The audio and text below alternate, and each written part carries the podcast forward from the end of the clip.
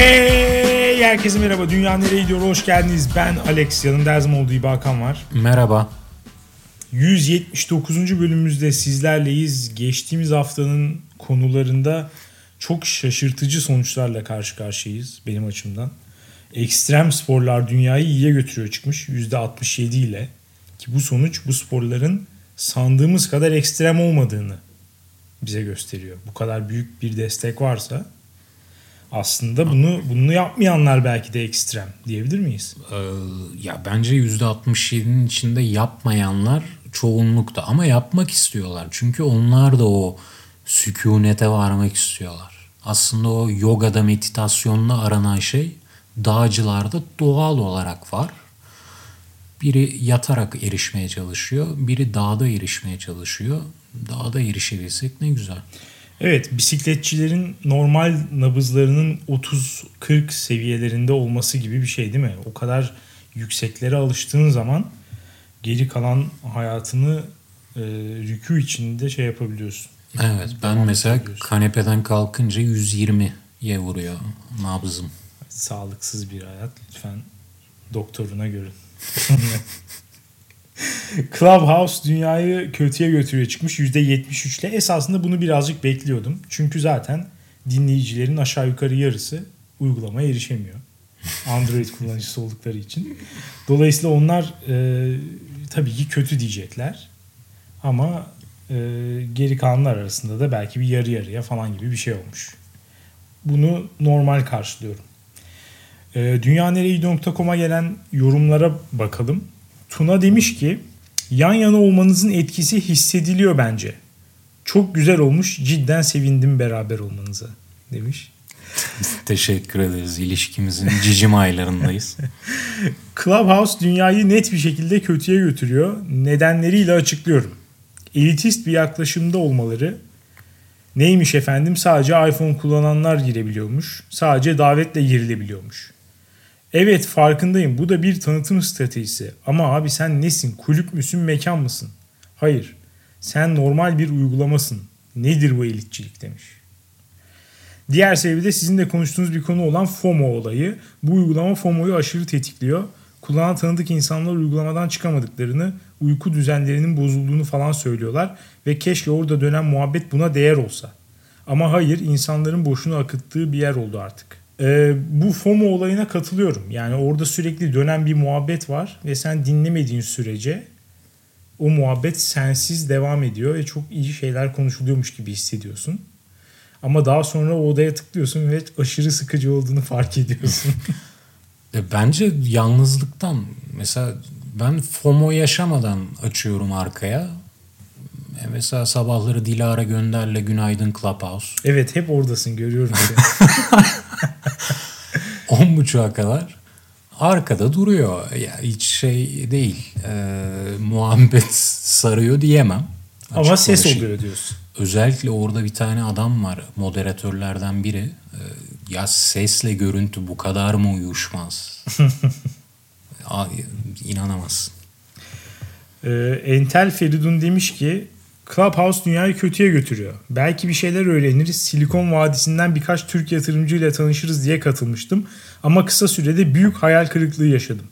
Öncelikle övünüldüğü gibi kimsenin konuşana yorum yapamaması ya da like dislike butonun olmaması iyi bir şey değil. Aksine bu topraklar üzerinde oynanan en büyük oyun olabilir. ya like dislike değil ama bir chat room istiyor uygulama. Yani oradan konuşan insanlara sataşacaksın, müdahale edeceksin. Onlarla dalga geçeceksin. Ee, ve bunu yapmak için de el kaldırıp söz almayı beklemek istemiyorum. Ve konuşmak istemiyorum. Sadece chatten ona hakaret etmek istiyorum. Ya katılmıyorum. Bu bence olmamalı. Bir kere uygulamayı kadınlar için kullanılamaz hale getirir. Doğru söylüyorsun evet. Çünkü bu uygulamanın en büyük özelliği sanırım DM'den yürüme kavramını ortadan kaldırmış olması. Evet hiçbir şekilde iletişime geçemiyorsun ama insanlar onu bertaraf etmek için tabii ki Instagram ve Twitter profillerini çatır çutur koyuyorlar oraya. Yürümek ve yürünmek isteniyor. Ya onlar ama isteyenler. Senin dediğin o açıdan doğru. Hiçbir şeyini koymazsa asla ulaşamazsın ona. Evet. Ancak sesli bir şekilde taciz edebilirsin. O da biraz yürek ister. İşte bu e, ekstrem. Evet. Bu ekstrem tutum için ben destekliyorum Clubhouse. Ee, geçen gün yazılımcıların olduğu bir odada Silikon Vadisi'nde çalışmak için bize dayatılan bu İngilizce gerekliliği bence çok abartılıyor. Şeklinde talihsiz bir çıkışa şahit oldum. Bunun üstüne Google, Palantir gibi şirketlerde senelerce çalışmış diğer bir konuşmacı gayet sakin bir şekilde bu çıkışı yapan kişinin nerede okuduğunu sordu. Öğrendik ki bu arkadaş bir Anadolu Üniversitesi'nde Türkçe eğitim alan bir öğrenciymiş. Bunun tam tersi biyosu çok şekil şukul olup konuşmayı televizyon tartışmalarına döndüren insanlara da rastladım. Bütün bu olanları gördükten sonra yeterli ölçüde linç edebilme fonksiyonunun insan olan her yerde olması gerektiğini savunuyorum. Demiş. Ya e, evet açıkçası ben de bunu düşünüyorum ama Hakan'ın az önce dediği de çok mantıklı. Belki mesela chat'i de moderasyon olabilir hani şikayetle ama o zaman da herkesi şikayet ederler falan. Maalesef e, insanımız ayar tutturamıyor. O yüzden hep problem hep problem. Bir Türkiye'de bir Silikon Vadisi kurulabilir. Mesela o katılımcı Orada çalışsın değil mi? Evet, illa niye Silikon Vadisi'ne gitmek istiyor? Bu Beyaz Kaplan diye bir e, Hindistan filmi var. İzledin mi? Bu aralar çok popüler olmuş. Hayır. Güzel film. Tavsiye ederim. Orada adam Hindistan'ın Silikon Vadisi'nde çalışıyorum diyor. O ortam çay ocağı. Müthiş. Yani Türkiye'de de çok benzer bir şey olacağına eminim. Evet hatta ben yanlış hatırlıyor olabilirim de filmde Hindistan şey olarak kullanılmış. BRIC e, diyorlar ya bu e, ekonomilerine. Evet. E, o ülkelerin bir sembolü gibi. Hindistan diyorum ama hepiniz anlayın gibi bir şeyde kurgulanmış. Evet konuyla ilgili bir yorum var ona geçelim. Simi demiş ki bir arkadaşım vardı yazılım mühendisliği okurken bir gün yamaç paraşütü yaptı. Sonra da okulu falan bıraktı gitti eğitimini alıp o işi yapmaya başladı. Dağcılığa merak sardı ardından motosiklet aldı manyak manyak sürüyor son hız. Resmen bağımlılık. Çocuğun bütün hayatı değişti. Deli misiniz arkadaşlar? Canınıza mı susadınız? Bir iki kere hayatta böyle şeyler denenebilir ama sürekli yapmayı kalbim kaldırmaz muhtemelen. Öncelikle Simi aklımdasın. Ardından da şunu söylemek istiyorum. O yamaç paraşütü nerede yapılmış? Bu nasıl hayat değiştiren bir deneyim? Ee, şeyde Fethiye'de falan yapıyorlar galiba yamaç paraşütü. Bu Öyle arkana mi? bir adam biniyor değil mi? Evet. E, hiçbir zaman yapmayacağım bir etkinlik. Homofobiklere tavsiye edilmiyor mu? Edilmiyor. Evet. Keyif alamıyorlar. SJW demiş ki Hakan sen yeni donlar hak etmiyorsun bence. Bilim adamları değil, bilim insanları diyeceksin. Neden? Bilim kadınları yok mu? Olmadı. Yakışmadı sana. Bir şey değil mi? Yüzde yüz doğru şu söylediğim. Söylediğim anda ya tabii bilim insanı diye çevirsem mi diye kafamda döndü. Sonra dedim ki boş ver ya. Evet seni çok güçlü bir şekilde kınıyorum. Gardım bir an düştü görüyor musun hemen. Tebrik ediyorum. Zonae demiş ki Alex Clubhouse'da trollere denk gelmemiş yok diye üzülmüş. Merak etme var. Şöyle ki ana sayfada sağlık çalışanlarının oturduğu yerden para kazanması diye bir oda gördüm. Tam o sırada Covid yoğun bakımda nöbet tutuyordum. Size laflar hazırladım modunda hınçla girdim odaya. Meğer ekşi sözlük misali tek amaçları dikkat çekip insanları tetiklemekmiş. 5 kişilik bir ekipti. Biraz muhabbet ilerleyince tartıştık. Bir şişe viski içtim kafamı açtın AMK dedi biri. Odada 20 kişi vardı. Bu tutmadı yeni oda kuralım deyip çıktılar. Çıkarken de kime sallasak diye fikir alışverişi yapıyorlardı. Çok oldukça kalitesiz bir trolleme girişimi. Yani buna düşmemek de gerekiyor. Evet. Bu arada Clubhouse'un en kötü kısmını e, geçtiğimiz hafta konuşmayı unuttuk. O da şu, hiç rastladı mı bilmiyorum. Sessiz odalar. Hiç içinde bulundun mu sessiz odaların? Gördüm girmedim. yani girdiğin zaman e, vaat ettiklerini yerine getiriyorlar. Kimse konuşmuyor. Sessiz bir şekilde o odada duruyor insanlar. Bu neden yapılıyor? Bununla ilgili hiçbir yani teori bile üretemiyorum. Üzerine düşündüm ve bunun neden yapıldığına dair bir şey bulamadım. Ve mesela tematik sessiz odalar da var. Geçen gün mesela şöyle bir şey gördüm. Ee, UX Designers Silent Room. Bu çok saçmaymış. ya hadi ilkini anladım. Abi ilkini nasıl anladın ya? ya vallahi anladım ben. Ya bir yerden tamam diyeceğim ona.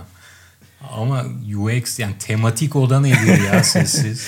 Bilmiyorum. Hiçbir fikrim yok. Yani Clubhouse'un en kötü özelliği bence bu. Sessiz odalar açıp e, sonra yüzlerce insanın bu odaya girip orada beklemesi.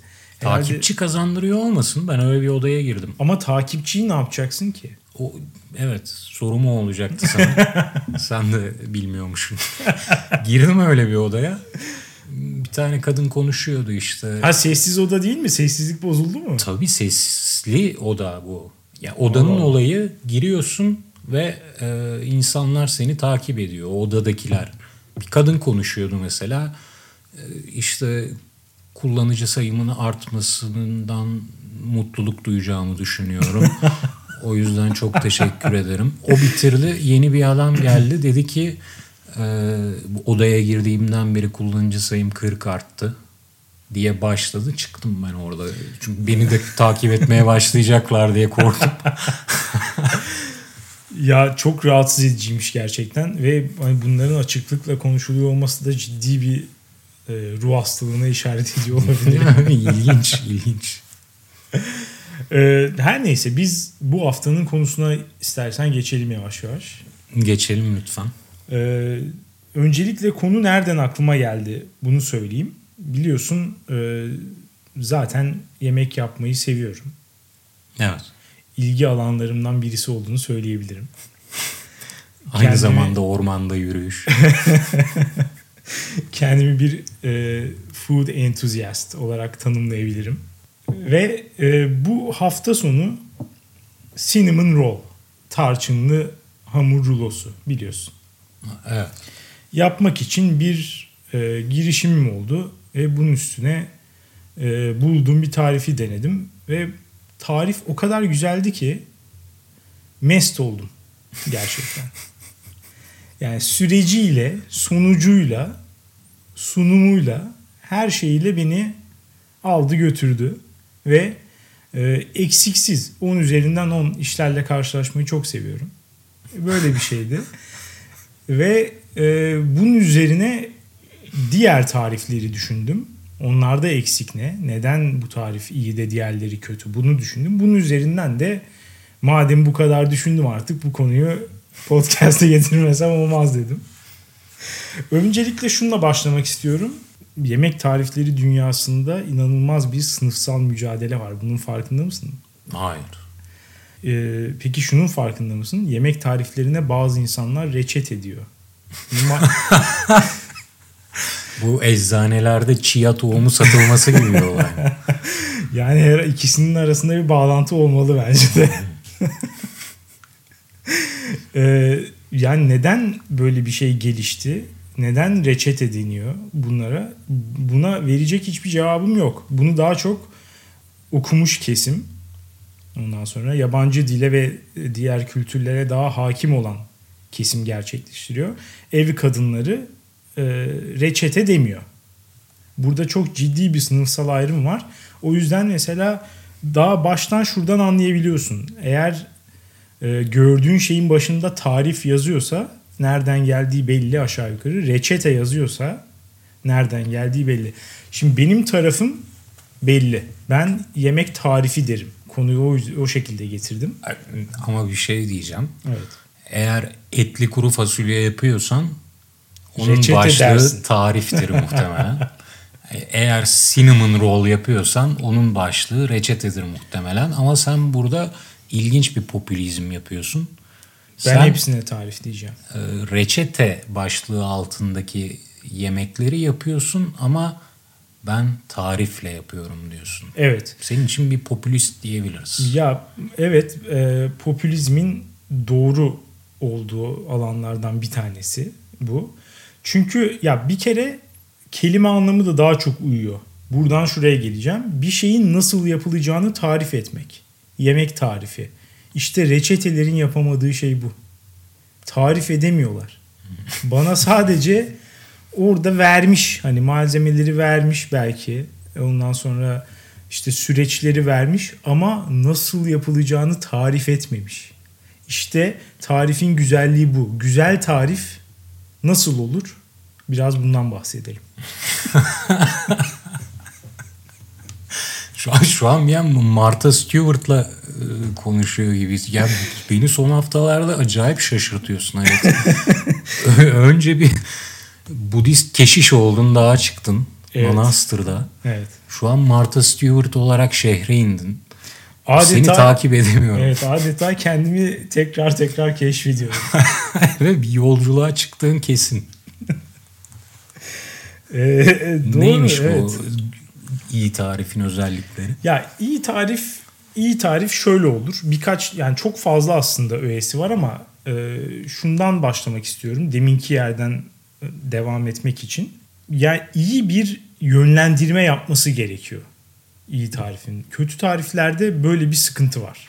Yani mesela bir şeyin e, nasıl yapılacağını söylerken detay vermiyor. Neden vermiyor sana? Öğretmiyor. Ya yok artık. Sen bir yemek tarifinde işte hamuru 50 derecede 5 saat fermantize edeceksiniz de bir de parantez açılıp çünkü bakterilerin yapıları gereği 50 derecede şu enzimler en iyi çalışır falan. Bunu, bundan mı Ya bekliyorsun? bu detaya gerek yok ama şunu söyleyebilir mesela. 4 saat değil de 1 saat yaparsak ne olur?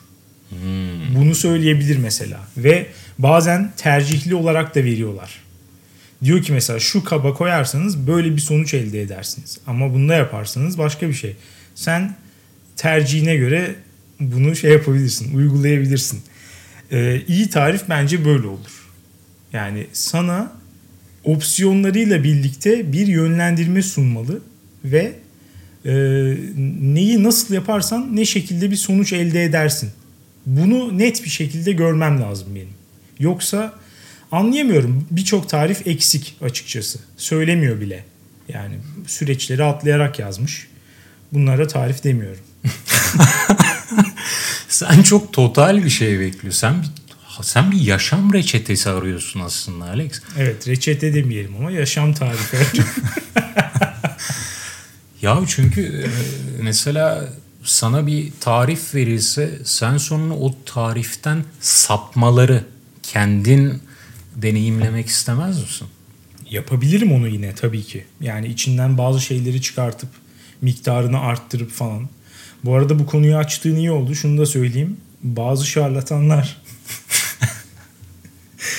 yüzyıldır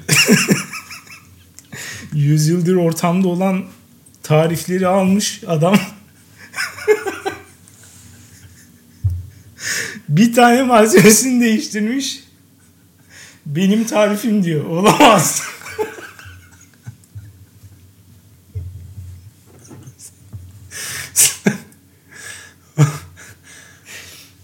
bunlara bunlara pabucu bırakmamalıyız. Ee, yani tarifi kimden aldığını yazıp sonra nesini değiştirdiğini söyleyebilir. Bayağı sen şey gibi kuruyorsun bunu o zaman. Ee, Open Office varmış ya. Herkesin yazılım yazdığı. Open şuna- source. Heh, open source. Open source gibi bir sistem istiyorsun sen aslında. Open source yemek tarifleri için kurulamaz mı? Dil engeli kurulabilir. Güzel, evet ama. güzel de olur. Ya dil engeli de artık herkes İngilizce bir ölçüde öğrendi diye düşünüyorum yani. Yani belki bazı kültürel yemeklerin aktarılması konusunda sıkıntı olabilir ama yani artık onu aştık diye düşünüyorum. Open source da fena olmaz tarifler için. İyi tarif nasıl olur? Başka bir şeye geçelim. Ölçü sorunu. Yani çok önemli bir şey bu. Ee, bilmiyorum sen kullandığın tariflerde bu sorunla karşılaşıyor musun? Henüz karşılaşmadım. evet. Ya burada şimdi şöyle bir şey var. Özellikle e, yurt dışında ünlü olan yemeklerin e, Türkiye'ye aktarılması. Yani Amerikan ölçüleriyle yazılmış mesela tarif. Ama Türkçe'ye çevrilmiş daha sonra. Orada bir ölçü uyumsuzluğu oluyor. Bu mesela birazcık şey e, sinir bozucu olabiliyor. Burada yani şunu anlayamıyorum. Her zaman gramaj vermenin ne zararı var? Herhalde insanların evinde tartı yok diye söylüyorlar ama o zaman ikisini birden verebilirsin yani. Ben şunu hiç sevmiyorum. İşte bir su bardağı pirinç. Hı hı. Ya şimdi abi su bar- bir kere su bardağı var, su bardağı var. Bu bir. İkincisi su bardağını ne kadar dolduracağız? Ağzına kadar mı dolduracağız yoksa mesela normalde kendine su koyarken biraz dudak payı bırakırsın. Evet. Bu şekilde mi dolduracağız? Mesela sıvı olsa da katı olsa da yoksa hani tam dibine kadar doldurmalı mıyız? Ben yemek yaparken hassas bir insanım. Japonların yemek yapma tarzı bana daha çok uyuyor. Biliyorsun hiç izledin mi? Japon omletleri mesela cetvelle ölçerek yapıyorlar. Yok artık. Ve kaplar falan hep bu şekilde. Yani hep bir geometrik, hep ayarı aynı. Hiçbir şeye yer yok. Sürprize. Evet kesinlikle yaparken e, mükemmel uygulama gerekiyor. Ya şu an çok şaşkınım çünkü yemek tarifi konusunda benim ilk aklıma gelen düşünce hiçbir zaman tarifi uyguladığında sonuç aynı çıkmıyor. Sen Neden biliyor musun? Çünkü hep tarifler kötü de o yüzden. İşte bir su bardağı diye verilen ya da bir tepeleme e, çorba kaşığı un diyor mesela.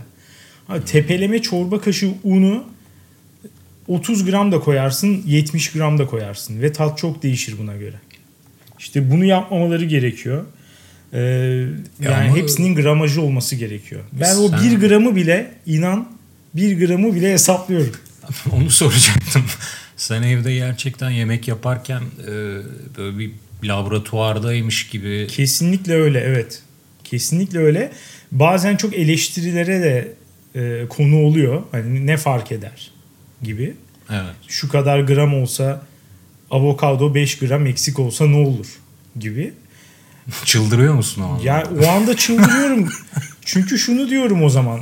E, madem bunun önemi yok o zaman tarife niye bu gramajla yazıldı? Tarifi veren kişinin bizden daha yetkin olduğunu kabul etmek zorundayız. Ve e, bu gramajların da dışına çıkmamamız gerekiyor. Yemeğin e, istenen tadına ulaşabilmek için.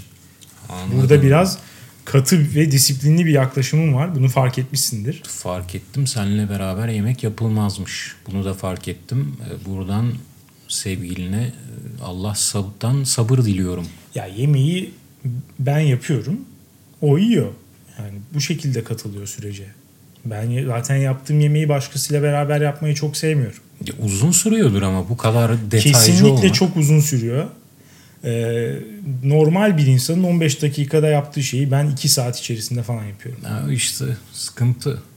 Sıkıntı. Peki şunu soracağım. Ee, yemek tarifini bir kere yaptın diyelim. iki kere yaptın. Üç kere artık alıştın. Bir noktadan sonra ev hanımlarının o e, kavramı vardır ya mucize.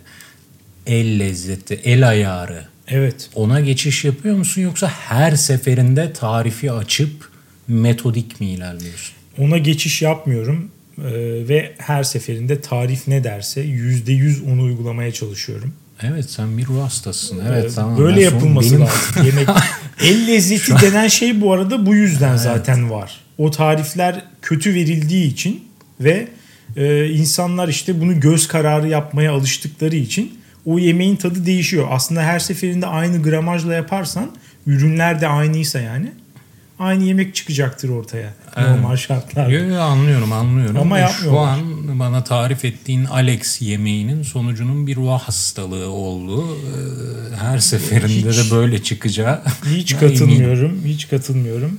Ee, göz kararı denen şeye tamamen karşıyım. El ayarı denen şeye tamamen karşıyım.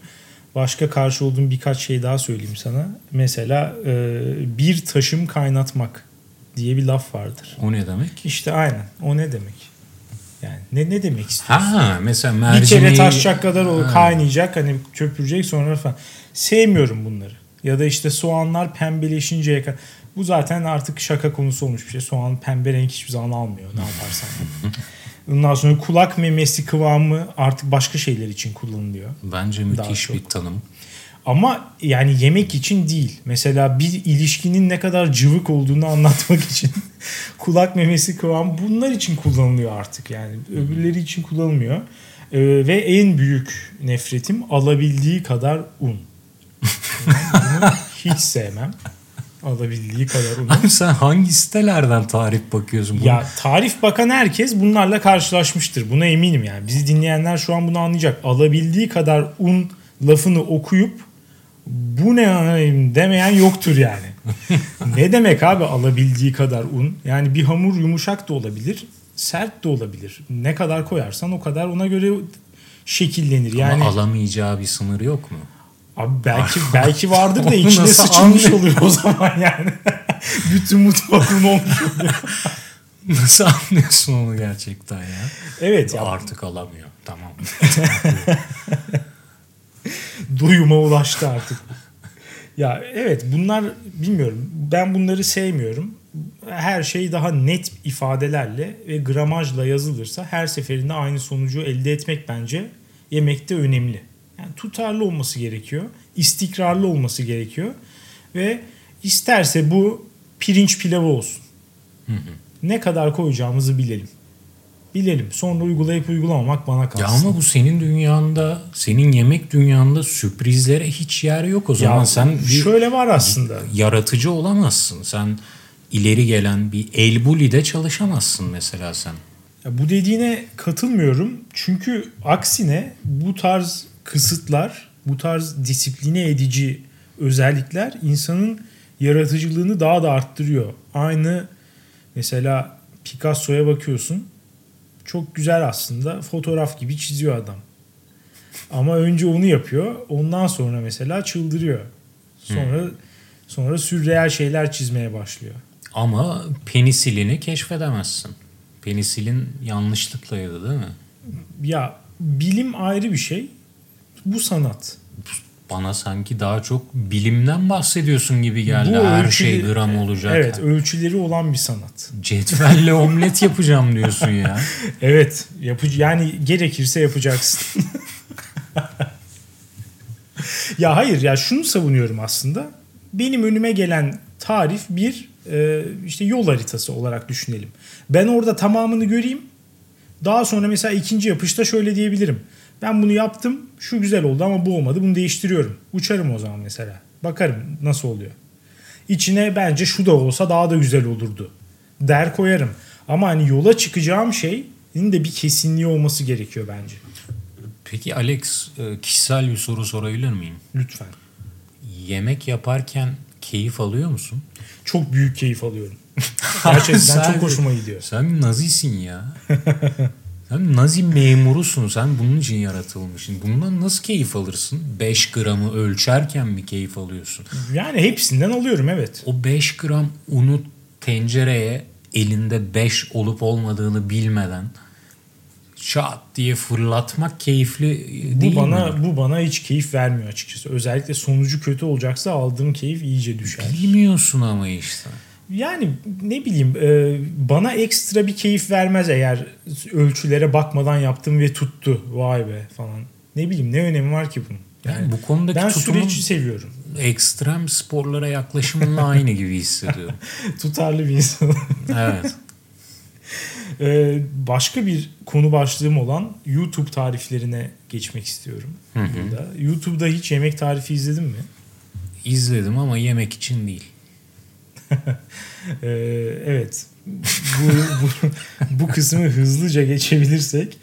Ee, ya şimdi şöyle yapanlar var. Mesela evinde tarif veren bir sürü insan var. Böyle mütevazi ev kadınları evinde tarif veriyor. Birçoğu işte elde telefon mesela kendi suratını bile göstermiyor hiçbir şekilde. Elinde telefonla mesela tencereyi karıştırıyor ve sana anlatıyor. Arkaya da böyle uyuz bir müzik koyuyorlar. YouTube müziği vardır ya mesela anladın herhalde an. Hı hı. Evet ben onları izlemiyorum. Ritimli bir ukulele. Yani bu bu mesela birazcık benim sinirimi bozuyor.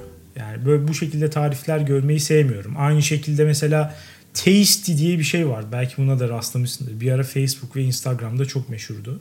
Hı hı, görmedim. Ya sürekli böyle bir dakikalık videolar falan tam bitti diyorsun yemek bir tane daha abuk subuk bir şey sürekli katlediyorlar. Bir yemeği. dakikada neyin tarifini veriyor olabilir? Ya çok hızlı böyle şey görüntü geçiyor geçiyor yazılı sen onu durdurarak bakmak durumundasın. Hmm. Onlar böyle bam bam bam geçiyor. Ama mesela işte bir şeyi fırına atıyor çıkartıyor o tam yiyecek diyorsun mesela bir de tavaya atıyor. Oradan alıyor yerlere atıyor falan sürekli böyle bir şey içinde. Mesela onu da hiç sevmiyorum her şeyi sürekli eritip böyle kaşar falan koyuyorlar. Neyse burada özellikle YouTube'da mesela Suat Durmuş diye bir adam var. Buna bir ekstra parantez açmak istiyorum. Sloganı erkekleri mutfağa sokan adam. İlginç. Ondan sonra ama daha çok yani özellikle son dönemde aldığı hala erkekleri ve kadınları komaya sokan adam modunda daha çok. Ya çünkü sürekli şeyler böyle aşırı yağlı, aşırı tuzlu ve porsiyon olarak da devasa. Çok güzel. Bunları istemiyor muyuz zaten? Yani bunu sürekli olarak yersen gerçekten komaya girersin. Adam öyle yani ve yemek çeşitleri de genelde böyle hani sakatat. Beni kaybetti. ve işte tost. Sakatat ve tost genelde. Beni kazandı. Tostla kazandı. O zaman tostta kazandıysa kesinlikle e, kanalını takip etmeni öneririm. Çok güzel tostlar yapıyor. Ama yani e, çok antipatik bir adam. Yani güya tarif veriyor ama çok sinir bozucu. Yani sürekli şapırdatarak yemek yiyor. sürekli gözlerini deviriyor. Böyle şey yapıyor hani, e, hani şöyle yaparlar ya böyle. Hmm. O modda sürekli yani şu vibe alıyorsun adamı izlerken. Bu adam bu yemeğe tecavüz etmek istiyor. Ediyor. tecavüz edecek. Ve metaforik olarak gerçekten de tecavüz ediyor yemeklere. İçine ediyor yemekleri. Ama verdiği his hani literal olarak da tecavüz edecekmiş gibi. Öyle bir hevesi var. Fena. Evet. Fena. Ya o tabii bir yandan mesela çekiyor seni bu derece bir tutku. Adam ya izlediğin zaman böyle ağzın açık kalıyor. Ulan bu adam nasıl bu kadar ya yediği şeyler o kadar boktan ki. Nasıl bunlar bu kadar heves duyuyor dersin. Herif mesela ekmeğin içini yarıyor, çiğ kıyma koyuyor, onu tost yapıyor falan. Muazzammış. Çok iyiymiş. bu de böyle bu tip böyle tarifler var. Yani tostun kralı ta- tarifleri. Şu an ona ben de tecavüz etmek istiyorum. Kıymalı tost. Ee, bunlara karşı nasıl bu kadar büyük bir heves duyulur? Mesela o kısmı ilham alınır. yani. Ya Bilmiyorum sen Trabzon pidesi izledin mi? Trabzon pidesi videosu. Ben- Hayır. Ben bir yerde denk geldim. Ya dışarıdan bakınca evet yemeğin adı kalp krizi. Ama of ya iğrenç de gözüküyor bir yandan. Çünkü tereyağı içinde yüzüyor Bu arada o tip yemekleri seviyorum ben ama bu arkadaşı yeterince iyi anlatamadım sanırım. Yani bunun gerçekten iğrenç. Anladım. anladım. Anladım. Yoksa evet yani işte ugly delicious konsepti bunlar kesinlikle bence de şey e, çoğu zaman iyi oluyor sokak biçimsiz sokak yemekleri falan. Yani hatta belki bazen daha da iyi oluyor öyle olması. Ama bu bu sınırı çok aşmış. Az değil. İnce bir çizgi yok burada. Kalın bir çizgi var ve o kalın çizgiyi hala 200'de de devam ediyor gitmeye yani. Ya peki şunu soracağım. Ben tarif izlerken direkt kafamdaki düşünce şu. O malzemeler bende yok. Ve bu arada yemeğin malzemelerinden bahsetmiyorum. Ya o aşçıda en iyi patlıcan var, en iyi et vardan bahsetmiyorum. Araç gereç. Araç gereç. Ya bunun eksikliğini yaşamıyor musun? Ve senin kadar metodik yaklaşan bir insanı düşünüyorum da kafayı yemen lazım o araçlar elinde yokken gram kasarken.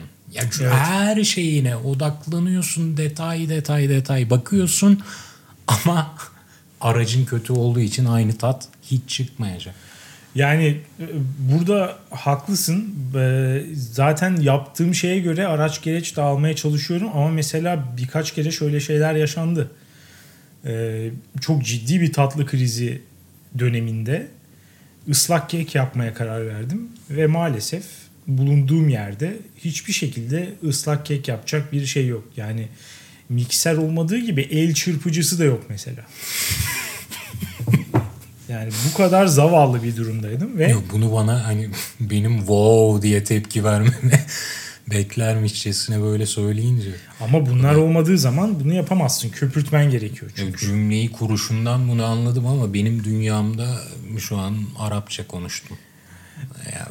Et, etkilenemedim. Evet, el- yani- el, mikseri olmadığı gibi cımbız yok dedin.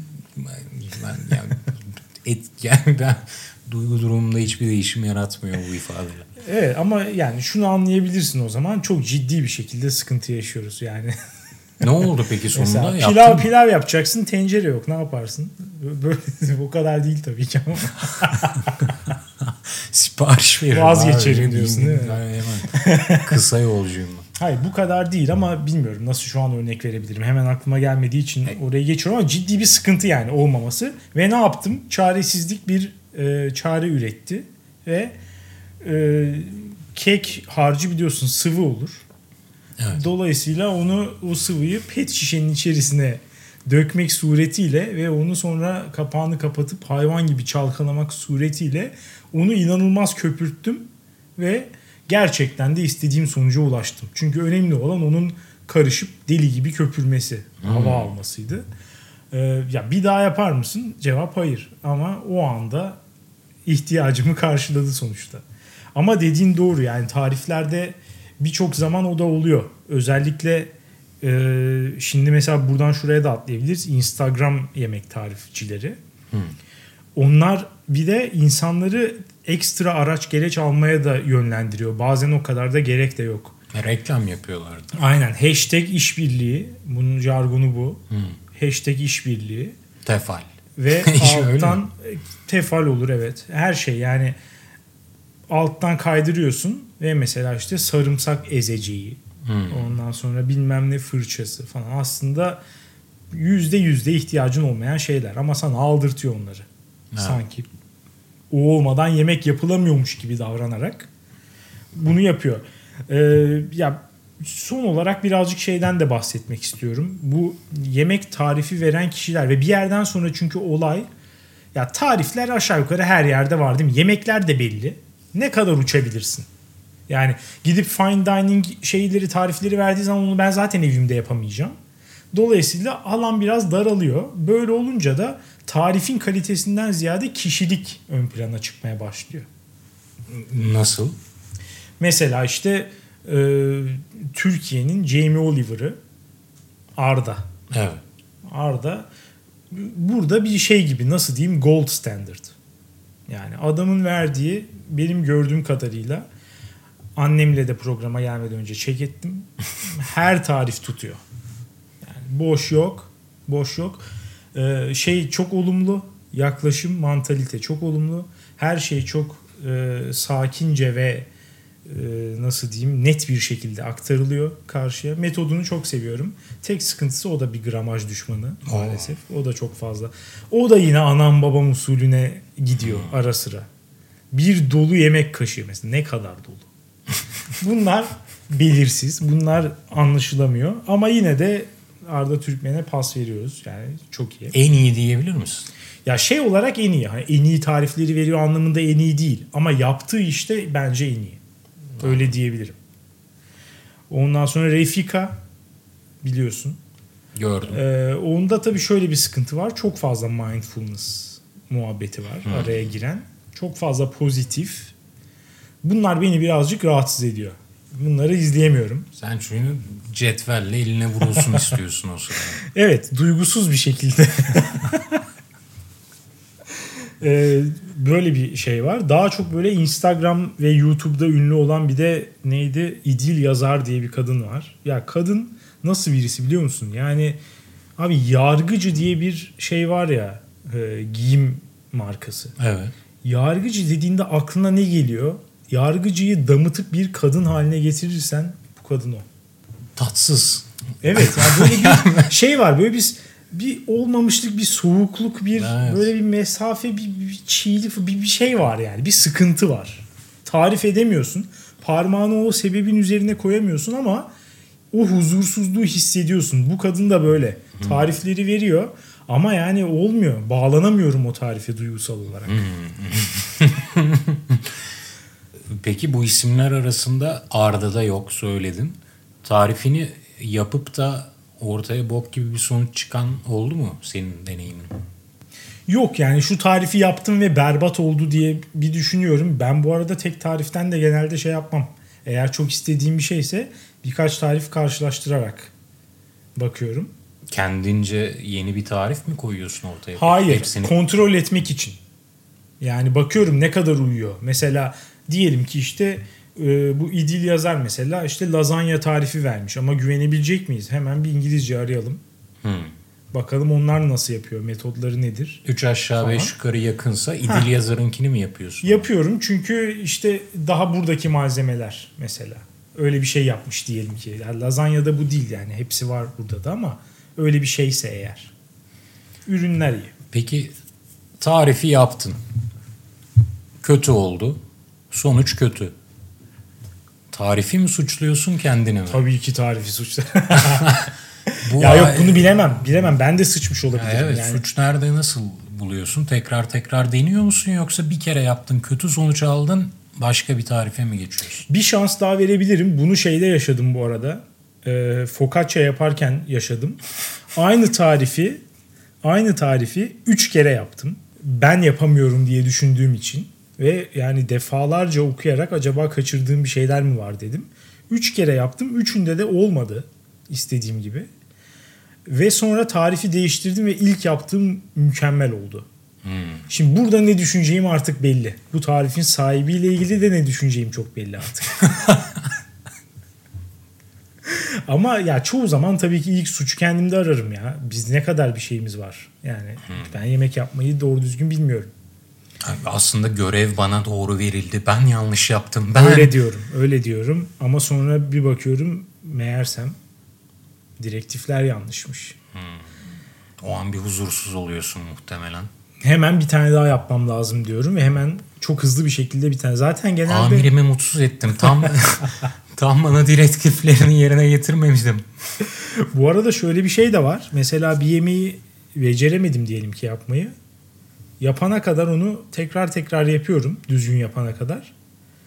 Sonra oldu mu mesela en sonunda? Artık o kadar sıkılıyorum ki bir daha yapmıyorum onu hiç. Yani artık bunu yapmayı öğrendim gibi bakıyorum. Hmm. Bir daha bir süre onunla vedalaşıyorum yani. Artık görmek istemiyorum onu. E Bir de her seferinde açıp baktığın için.